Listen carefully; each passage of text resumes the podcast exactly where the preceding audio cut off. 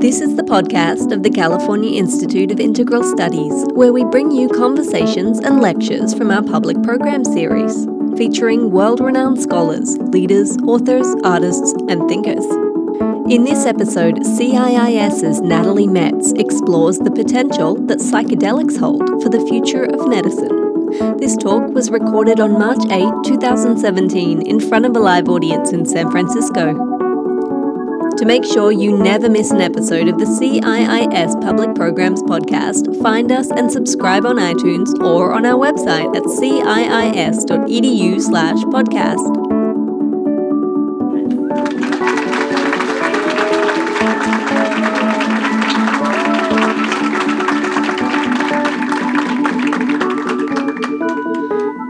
Thank you, CIIS for hosting me this evening.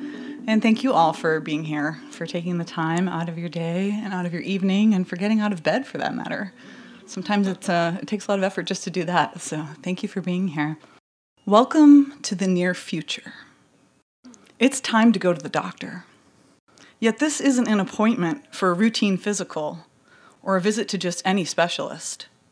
Today, you are going to see your psychedelic doctor.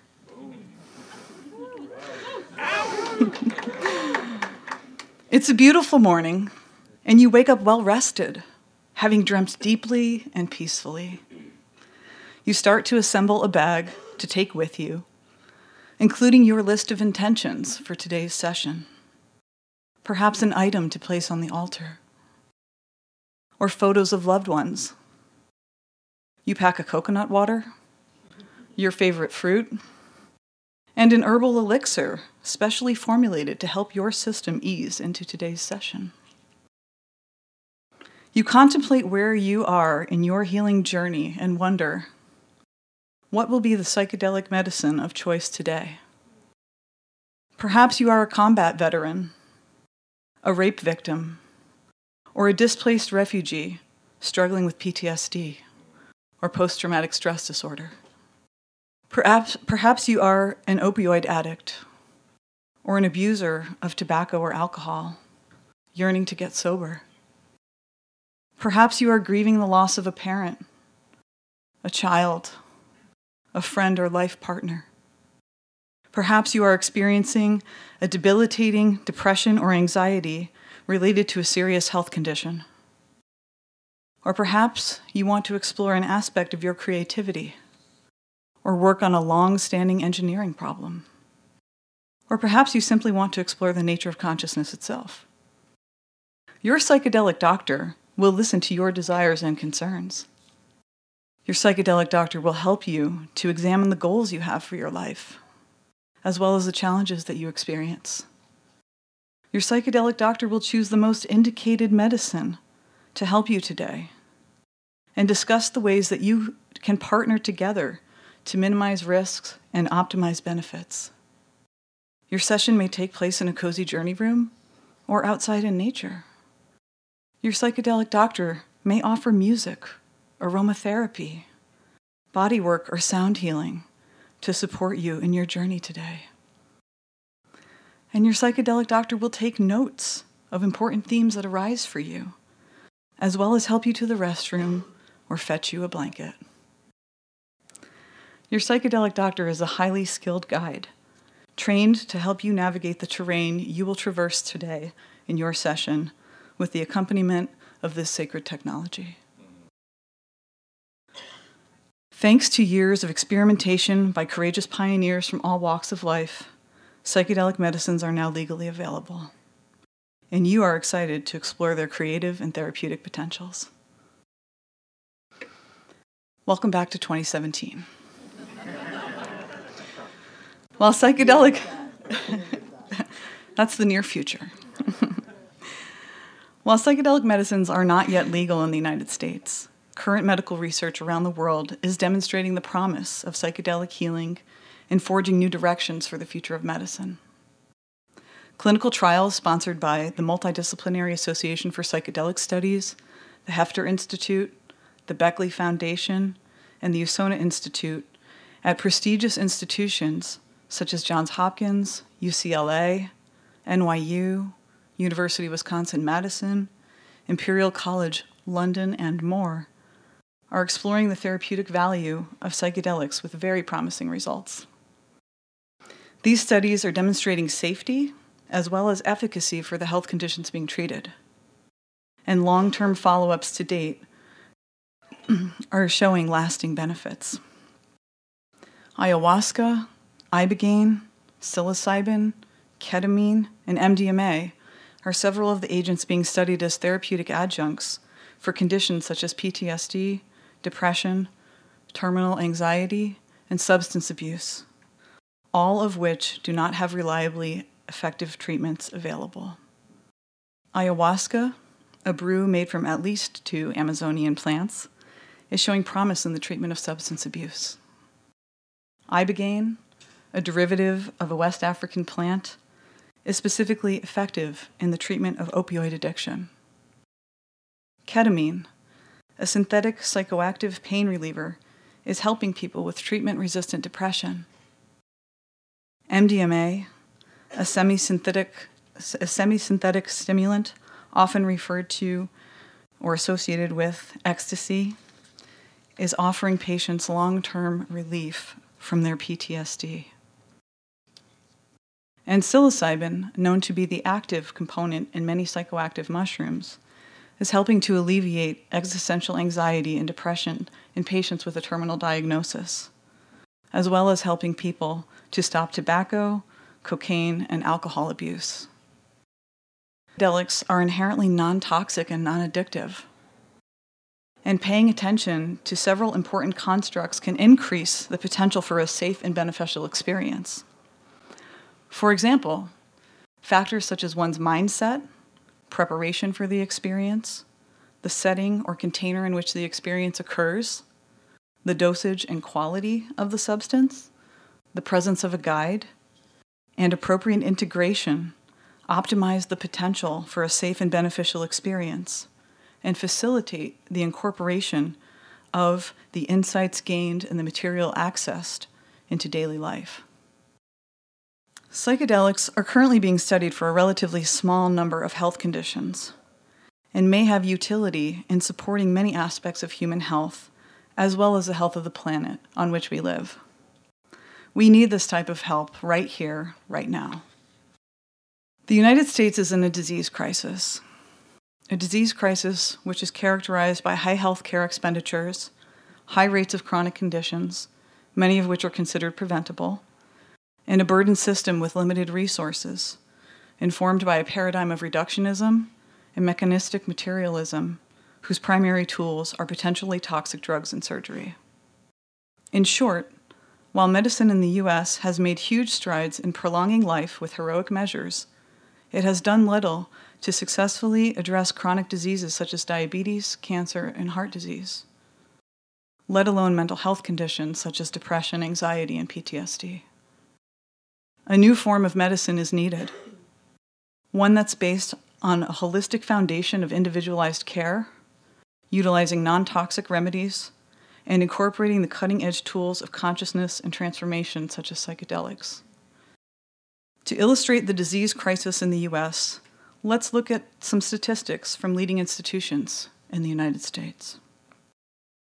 The CDC, or Centers for Disease Control, estimated that in 2014, the U.S. spent $2.6 trillion in healthcare expenditures, 38% of which went to hospital visits, 24% to physician services, 6% to nursing care, and 12%, or $297.7 billion, to prescription drugs. In 2014, 12.7% of adults were found to have diabetes, 33.5% had hypertension or high blood pressure, and 37.7% were considered obese. That's a 15% increase in obesity since 1994. So 20 years. Children were found to have a growing epidemic of obesity, with 8.9% of the children aged 2 to 5 years old being obese. That number increasing to 17.5% between 6 and 11 year olds and 20.5% in the ages between the ages of 12 and 19. In addition, only 20% of adults surveyed met the physical activity guidelines for Americans that recommend at least 150 minutes of moderate aerobic activity per week and muscle strengthening activities two days per week. The top five leading causes of death reported in 2014 were heart disease, cancer, respiratory disease, accidents, and stroke. This data was critiqued by researchers from Johns Hopkins in an article published in the British Medical Journal in May of 2016, where they documented 251,000, or 9.5% of the deaths in the US, as results of medical errors, implicating medical care as the third leading cause of death in the US. The National Institute of Mental Health in 2015 found that 18% of the US adult population reported anxiety, 6.7% suffering from depression, with 16.1 million people in 2015 reporting at least one major depressive episode. 3.5% of the population reported post traumatic stress disorder. This number is much higher in the veteran population. Researchers from the Department of Veteran Affairs and Baylor College of Medicine estimate a lifetime prevalence of up to 31% of combat related PTSD in veterans. NIDA, the National Institute of Drug Abuse, in 2015 said that alcohol and tobacco abuse combined accounted for over $500 billion in costs related to crime, lost work productivity, and healthcare expenditures. And SAMHSA, the Substance Abuse and Mental Health Services Administration, stated in 2015 that 119 million adults over the age of 20 years old, that's 44.5% of the population, used prescription psychotherapeutic medications, with 18.9 million of them reporting intentionally misusing them. We have an overweight, anxious, and depressed population struggling with addiction, exercising inadequately, spending lots of money on drugs, and plagued by death of the heart. The US disease crisis is reflective of the planet's ecological crisis. Climate change and environmental toxicity are having devastating effects on the biosphere, evidenced by rapid decline in biodiversity and increased rates of extinction. According to NASA, climate change is real.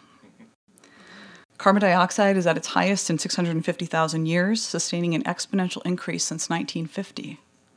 Exponential meaning that the rate of change gets faster and faster and faster. Global temperature increased 1.7 degrees Fahrenheit since 1880, with nine of the 10 warmest years on record occurring since 2000.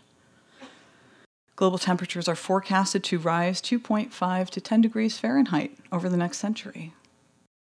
The global average sea level increased 7 inches in the past 100 years, along with acidification of the ocean and melting of sea and land ices.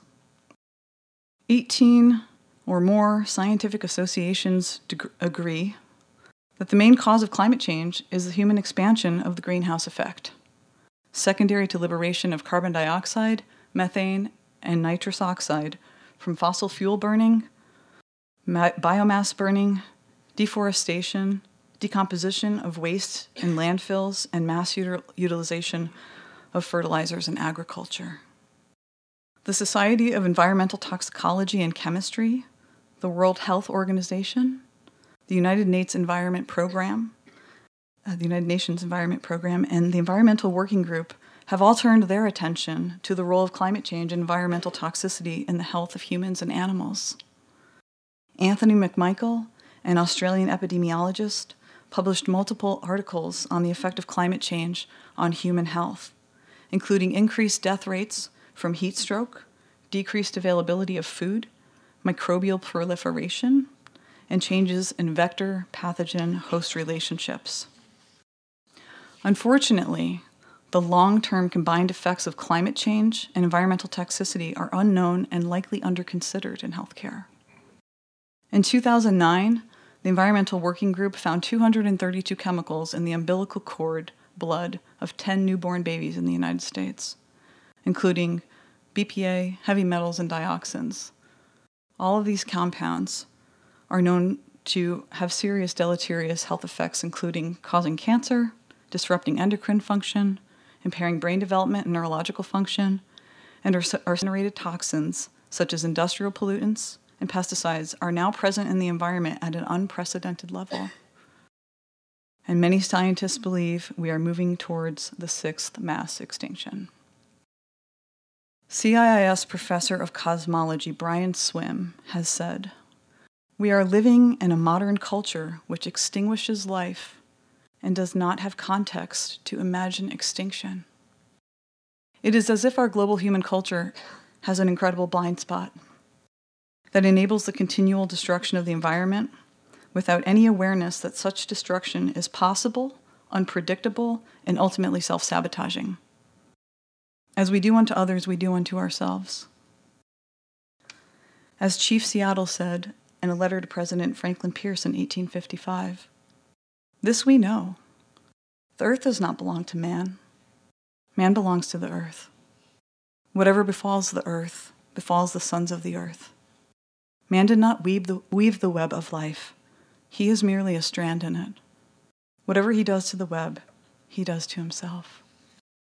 As the climate changes and toxins are spewed into the environment, they inevitably end up back in our tissues. For the human body is a microcosmic reflection of the macrocosmic organism Gaia. Perhaps with the assistance of psychedelic medicines, we can awaken to new insights about preserving and promoting the health of humans and the planet alike. Where does the mindset that enables the destruction of the planet and ultimately our own bodies arise from? Richard Louv, author of Last Child in the Woods, suggests that we suffer from nature deficit disorder, that our lack of contact with nature is making us sick, and fosters a mentality which makes it easier to exploit and disregard the natural environment, leading to a degraded and toxic state for the planet and its inhabitants. Perhaps we are deficient in practices of ritual and ceremony, including the conscious use of psychedelics and the exploration of multiple states of consciousness. In a conversation with my mentor, Dr. Jim Sensenig, he asked me, Why is our culture so afraid of expanded states of consciousness? Every culture has found them at least utilitarian, if not necessary. Editors Roger Walsh and Charlie Grob state in the book Higher Wisdom Eminent Elders Explore the Continuing Impact of Psychedelics. Many of the world's societies are polyphasic, meaning that they actively explore and derive their understanding of reality from multiple states of consciousness, including dreams, drugs, meditation, yoga, or trance, in addition to the normal waking state. By contrast, the West has been primarily monophasic, valuing and deriving its view of reality solely from our usual waking state. Perhaps we are estranged from indigenous worldviews, the worldviews that all of our ancestors, somewhere along the way, kept. Views which hold that all beings in the universe are inherently sacred, interrelated, and to be cared for within a complex and reciprocal web of respect and mutuality. Indigenous cultures worldwide, from Siberia to the Amazon, have utilized psychoactive plants and fungi, such as ayahuasca and mushrooms, for millennia, both to facilitate access to information for healing, divination, and community building, as well as to explore the nature of consciousness. Psychoactive plants, fungi, and animal derived substances have been called psychedelics, a word often interpreted to mean mind manifesting or soul manifesting. Psychedelic was coined by psychiatrist Humphrey Osmond in 1957, born of a conversation with writer and philosopher Aldous Huxley, as they each sought a name for the experience elucidated by LSD. In a letter to Osmond, Huxley wrote To make this mundane world sublime, take half a gram phanerothyme. phanerothyme being a term he coined to mean spirit manifesting. Osmond responded, To fathom hell or soar angelic, just take a pinch of psychedelic. Other words in common use include entheogen and ecodelic. Entheogen, coined by Carl Ruck, scholar of mythology and religion, refers to a substance that generates contact with the divine within. Richard Doyle, author of Darwin's Pharmacy Sex, Plants, and the Evolution of the Noosphere, has introduced the term ecodelic a psychoactive substance which enables us to perceive ourselves as part of a complex web of relationships that includes not only every one of us, but all of life and ultimately the entire cosmos. Psychedelics, entheogens, and or ecodelics can occasion mystical experiences, enhance our connection with the universe at large, and help us to access holotropic states of consciousness. Holotropic is a term coined by psychiatrist and LSD psychotherapy pioneer Stanislav Grof to, to describe states of consciousness that orient us towards wholeness of body, mind, and spirit, with potential for facilitating healing on the individual and collective levels. Consider for a moment that the word sacred indicates something that demands or is worthy of reverence. Bill Richards, author of Sacred Knowledge Psychedelics and Religious Experience, states that mystical consciousness is an unspeakably vast, dynamic, magnificent, and profoundly meaningful state of awareness that remains in the memory banks of those who witness it.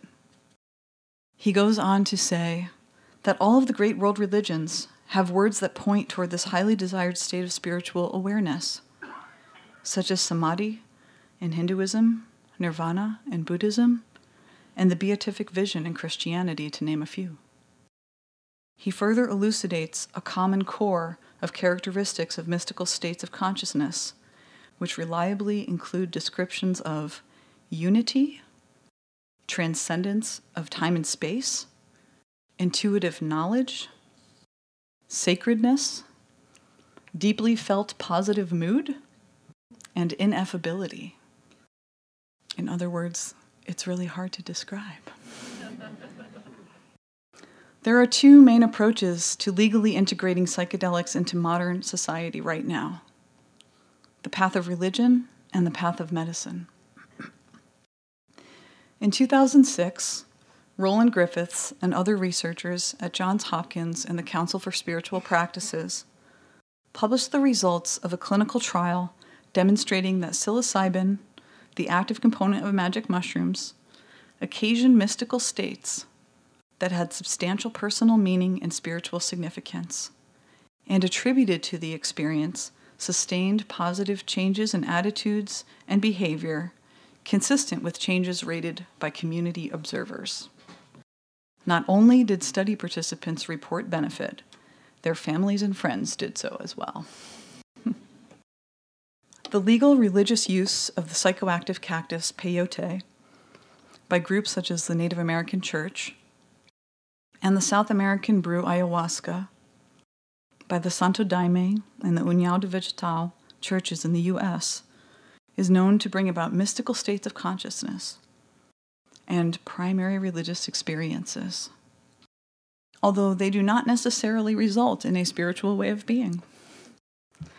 As Aldous Huxley put it, it goes without saying that this kind of temporary self transcendence is no guarantee of permanent enlightenment or lasting improvement of conduct. It is a gratuitous grace, which is neither necessary nor sufficient for salvation, but which, if properly used, can be enormously helpful to those who have received it. Despite their value for religious and spiritual purposes, most psychedelics have, in fact, been placed in Schedule 1 by the DEA, indicating that they have no medical value and have a high potential for toxicity and abuse, all of which are simply untrue. The 1950s, 60s, and 70s were the most fruitful decades of psychedelic research worldwide, with thousands of LSD studies published, demonstrating its benefit and potential as a tool for psychotherapy, while also documenting its effects on metabolism, time perception, and exploring its potency as a tool for addressing addiction. In fact, one of the founders of Alcoholics Anonymous was a strong advocate of bringing LSD psychotherapy to AA, but it was not quite well received. In 1970, President Nixon introduced the Controlled Substances Act in the United States, rendering psilocybin, mescaline, LSD, and DMT illegal the act effectively ended all government sanctioned psychedelic research, and what was once a flood diminished to a trickle and remained that way for the following three decades. Due to a variety of fortuitous factors, serendipity, hope, and lots of persistent, dedicated effort, the US is now celebrating a psychedelic spring, a renaissance, a resurgence of inspiring research in the past two decades. In the United States, MDMA and psilocybin are making great advances in FDA approved clinical trials. All pharmaceutical drugs in development are screened through the following protocol, progressing from phase one to phase two to phase three and potentially phase four of clinical trials. In phase one, Researchers test a new drug in a small group of people for the first time to evaluate its safety and determine a safe dosage range and identify any potentially toxic side effects. In phase two, the drug is given to a larger group of people to see if it is effective for a particular condition and to further evaluate its safety. So currently, um, MDMA and psilocybin have come through this phase of research. They've demonstrated safety in phase one studies, and they have also now demonstrated safety again and efficacy for specific conditions in phase two trials. Phase three, the drug is given to a large group of people to confirm its effectiveness for said therapy, therapeutic intervention, to continue to, to monitor side effects to compare it to other commonly used treatments, and to collect information that will continue to allow the drug to be utilized safely. Once a drug passes through phase three studies, it's possible that it can either be approved to go to market or that it can be, in the case of psychedelics, rescheduled. So, again, right now, psilocybin, MDMA, all the psychedelics pretty much are in Schedule 1, meaning that they're highly illegal. They are thought to have no medical benefit and to be incredibly toxic and uh, have a high potential for toxicity and abuse. Again, MDMA and psilocybin have made it through phase one and phase two trials with astounding results. And they are progressing forward. And hopefully, we will see the rescheduling of those substances and many more so that they will be moved out of Schedule 1 and put into hopefully Schedule 3 or beyond so that we'll be able to access them more. If a drug come, passes through phase 3 studies and is either approved or rescheduled, then it will persist in a state of phase 4 studies. These are done after the the drug has been marketed to continue to gather information about the drug's effect in various populations, as well as any side effects that might be associated with long term use. In the past six months, researchers from MAPS and the Heffter Institute have had very favorable meetings with the FDA. It's been really fantastic to um, be privy to some of those early conversations uh, where we've gotten some of the first uh, emails here in the CIIS community about the successful meetings that MAPS and Heffter have had with the FDA. Planning is underway to move psilocybin and, and MDMA um, into phase three clinical trials right now. And there's also hope for expanded access as well. Expanded access, which is also called compassionate use, provides a pathway for patients to gain access to still investigational drugs before the FDA provides full approval. According to MAPS, the hope is that this research will continue to progress and lead to a rescheduling of MDMA so that it may be utilized as a prescription medic- medicine by the year 2021. Welcome to the near future. MDMA, or 3,4 methylene dioxymethamphetamine, was first synthesized in 1912 by Merck. In 1976, it was introduced to psychedelic chemist and pioneer to Leo Zeff, a psychologist in Oakland, California. Leo used small doses of the substance in his practice as an aid to talk therapy and introduced it to hundreds of psychologists across the nation. Sasha went on to develop over 200 novel psychedelic compounds.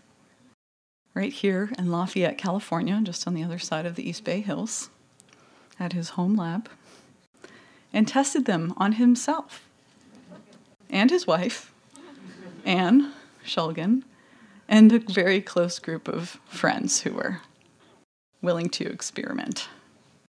He and Anne went on to publish two books, PiHKAL and TiHKAL, which stand for phenethylamines I have known and loved, and tryptamines I have known and loved.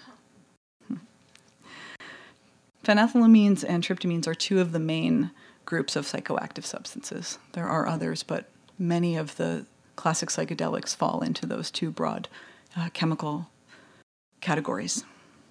Sasha continued to express his love and interest for chemistry and psychedelics up until his um, death just about two and a half years ago. And I was very fortunate to spend his last Easter with him in 2014.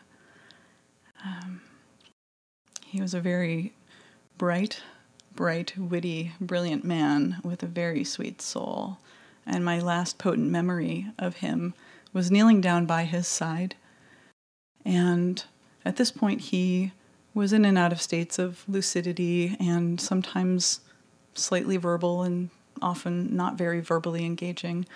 Um, so I knelt down by his side at Easter and I just wanted to watch what he was watching. And I saw this wonderful excitement in his eyes as he watched these two little girls run around chasing Easter candy or something. And he was just so fascinated and inspired by their little young lives. And uh, I just had my hand on his um, leg and I just said, you know, thank you so much. And I just cried he gave us a lot of really wonderful gifts. Leo Zeff, who was introduced to MDMA by Sasha Shulgin, and then introduced it to countless other therapists, ultimately around the whole world, went on to work with all sorts of numerous con- uh, numerous psychedelics in a therapeutic context and truly inspired an entire world of underground psychedelic assisted therapy. There's a fabulous book called The Secret Chief Revealed that talks about his life and gives a very personal experience of what he was like. Dr. Michael Mithoefer, a psychiatrist in South Carolina, and his wife Annie conducted the first recent randomized controlled pilot study on the safety and efficacy of MDMA for patients with chronic treatment resistant post traumatic stress disorder. Their initial results, published in 2011, reported that 83% of the active treatment group experienced clinical benefit. The results of their long term follow up study, published in 2012, reported that the majority of the, of the subjects with previously severe PTSD who were unresponsive to existing treatments had relief from their symptoms that persisted over time, and that no one reported harm from participating in the study. Some participants had been living with PTSD for over 20 years and now they had their lives back. MDA, MDMA research is specifically important and promising in the veteran population. a population so tragically plagued with PTSD, depression, and high suicide rates. The Department of Veteran Affairs research indicates that the rate of suicide in the veteran population has surpassed the number of deaths on the battlefield, with an average of 20 veterans committing suicide every day. There were 7,400 veteran suicides in 2014 alone. There are currently two first line treatments for PTSD that are endorsed by the VA. Um, these are two forms of psychotherapy cognitive processing therapy and prolonged exposure therapy. However, a review in 2015 of almost 1,000 participants in randomized clinical trials utilizing these two forms of treatment reported that although some study participants reported a decrease in their symptoms, two thirds of them still met the diagnostic criteria for PTSD. Two thirds still met the diagnostic criteria for PTSD. That's not an effective enough therapy. It's inadequate. Despite being first line treatments, they're simply not effective a majority of the time. And there really is a great need for more effective treatment for veterans who are suffering in this way. And MDMA is a promising option. Anthony, Iraq war veteran and study participant, said about his MDMA therapy The military does a great job of turning you into a soldier, of teaching you how to control your reactions and it is hard to turn those habits off. The feeling I got was nothing at all for 45 minutes, and then really bad anxiety. And I was fighting it at first. And then I don't know how to put it exactly. I felt okay and messed up at the same time. Clear. It was almost like I could go into any thought I wanted and fix it. I'm a different person because of it. Dr. Mithoefer has said about MDMA therapy it's not that people just have a blissed out experience and feel great about the world. A lot of time, a lot of the time it's revisiting the trauma and it's a painful, difficult experience. But the MDMA seems to make it possible for them to do it effectively. Donna Kilgore, rape victim, PTSD patient, and MDMA assisted psychotherapy study participant, reports in reference to her experience it meant the world to me to be able to look at the fear, to look at the shame. When I got out of that session, I felt 100 pounds lighter. MDMA gave me the ability not to fear fear. Researcher Marcela Ot'alora says With MDMA, you not only see your fear, but you trust yourself to go past it. It allows you to access a place in your mind that's compassionate and full of love. You might have abandoned that place, but it never abandoned you. I had the pleasure of dining and speaking with Dr. Michael Mithoefer um, about his passion for MDMA research after the second psychedelic conference in Oakland in 2013. it was really fantastic to um, just witness his excitement again a sense of childlike wonder that I saw in Sasha's eyes as he talked about the benefits that he observed in his patients and the wonderful lasting results that people were reporting at that point in the research. After that dinner and upon returning to the conference hotel, I was walking to the exhibit hall to make sure that my team on the Healing Arts crew had sufficiently cleaned up all of our gear and pieced themselves back together. And while I was walking down the hall, I saw two very clearly disabled men um, walking towards me. They stopped, and one gentleman asked me about the conference, telling me how excited he was to learn about this doctor from South Carolina sharing that they were veterans and expressing his hope that MDMA might help with his PTSD. I found myself poised at a point in the universe where one man's hunger met another man's passion. As I looked at them, I thought, this could be anyone's brother, anyone's son or father, and my heart cracked open. Through this man's sharing of his vulnerability was born an intimacy between us, and therein blossomed the flower of empathy. I propose that this process of coursing the trajectory from vulnerability to intimacy and ultimately empathy may be one of the therapeutic mechanisms of psychedelic experiences. Research professor Brene Brown states that vulnerability is the birthplace of innovation, creativity, and change. While sitting with our vulnerability, we are able to cultivate, to cultivate intimacy with ourselves with others, and with the whole universe. This intimacy can lead to a recognition of self as other and other as self. And what naturally derives is empathy and a desire to care for others as we would like to be cared for. From this heightened place of empathy, we begin a process of healing on the microcosmic level of our individual beings, which has the potential to influence the macrocosm. The personal work we do to acknowledge, be with, and release fears, to remove obstacles to love's presence, to open to connection with ourselves, each other, and the universe, can bring about transformation for each of us, for the planet, and for all of her inhabitants. There are, of course, other possible explanations for the therapeutic mechanisms of psychedelics. For example, it is commonly accepted in the research community that most psychedelics stimulate a serotonin receptor in the brain known as 5-HT2A.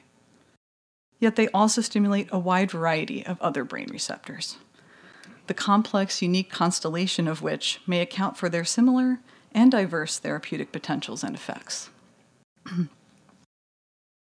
Neuroscientist and psychedelic researcher at the Royal Imperial College London, Robin Carhart Harris, has conducted extensive fMRI studies which have monitored the brain function of study participants under the influence of psilocybin and LSD.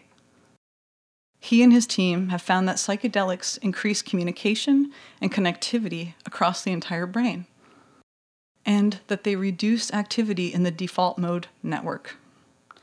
The default mode network, as Carhart Harris describes, is a part of the brain which we think of as the best candidate that we have for the biological underpinnings of the sense of self. Furthermore, it is thought that when the DMN, or default mode network, is overactive, it can produce rigid patterns of thought and contribute to conditions like depression.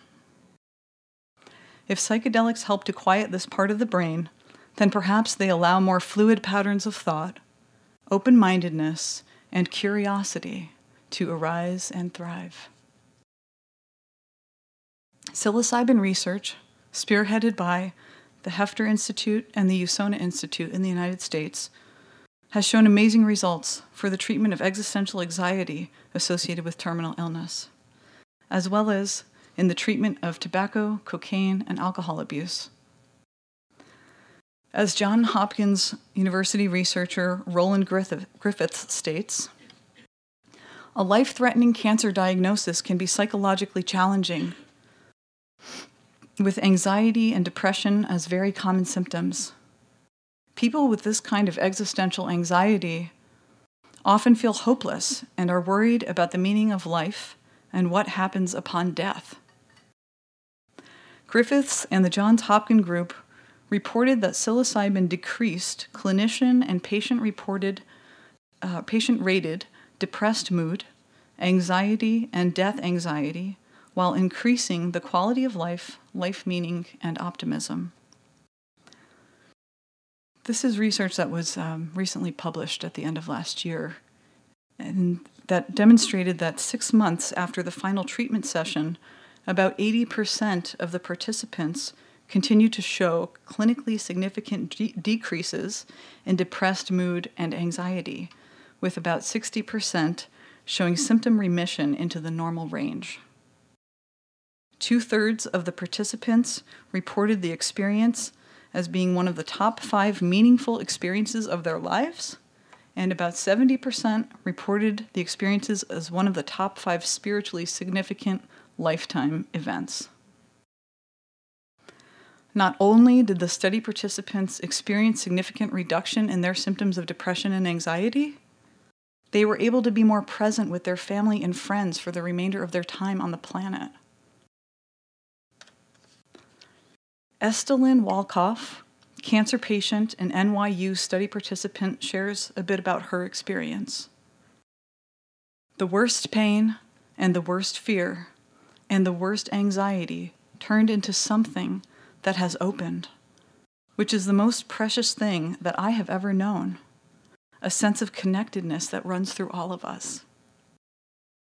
The fear, as it decreased, transformed itself into this open heart, which was able to receive these lessons. She goes on to say, The other day while I was meditating, I had this feeling coming over me, and the thought was of compassion for myself. That touches me the most. That's such a gift to have that moment of grace that I'm okay. I'm okay. You're okay. We're okay. I'm okay. I am so grateful and touched and shocked, and it has lasted. And I think it will bring more changes. If in the future this could be used with all patients under the direction of mentors, shamans, psychotherapists, it would make for a much happier world. While most of the clinical research taking place is using relatively moderate doses of psychedelics, an area that has recently gained interest in the press is microdosing, taking very small, subperceptual amounts of a psychedelic. As lawyer and writer Ayelet Waldman has recently shared publicly about her experimentation with microdoses of LSD in hopes of relieving long-standing depression, I had a really good day. the first in as long as I could remember. It was like this heavy, dark weight lifted off my shoulders. Jim Fadiman, avid supporter of microdosing and author of The Psychedelic Explorer's Guide, was one of the early researchers at the Institute for Advanced Studies in Menlo Park.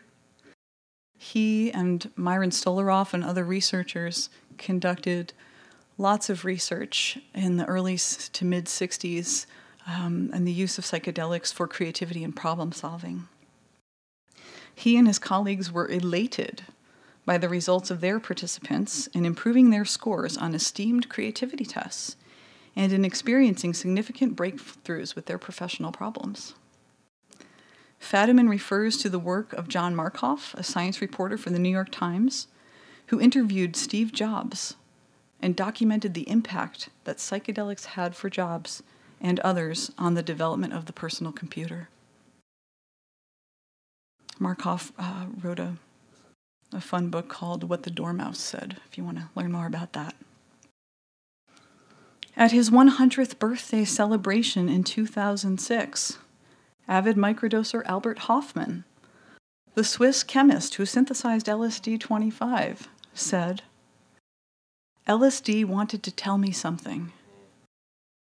It gave me an inner joy, an open mindedness, a gratefulness, open eyes, and an internal sensitivity for the miracles of creation. The possibilities for where psychedelics can guide us in our healing and creativity are endless. Of particular interest to me is the holistic approach to optimizing psychedelic experiences, taking into account the support we can derive from preparation and integration practices, such as thinking about our diet, ideally eating an organic, live, whole foods diet. Utilizing herbs in the forms of teas and tonics, specific nutritional supplements, aromatherapy, sound healing, and more. I offer the following questions for your consideration. What circumstances and practices sustain the use of psychedelics in a way that is healthy and beneficial for participants and the community? How can we develop and caretake a wisdom culture that will allow for the, corpor- the incorporation of these tools into our individual and communal healthcare practices and traditions? I believe it is possible to reimagine a way of being in this world, which allows us to see and honor our embeddedness within the web of creation, to treat all beings with reverence, to care for others in the earth as we would like to be cared for, and to open ourselves to the miracles which await us when we avail ourselves to them. I believe that psychedelics are sacred technology that can catalyze this process, and that the promise of psychedelic healing will revolutionize the future of medicine. Thank you.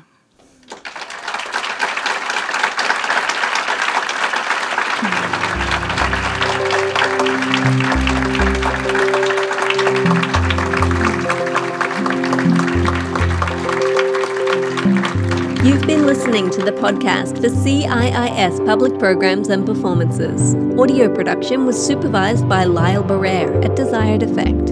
If you liked what you heard, you can subscribe on iTunes or visit our website, ciis.edu slash podcast.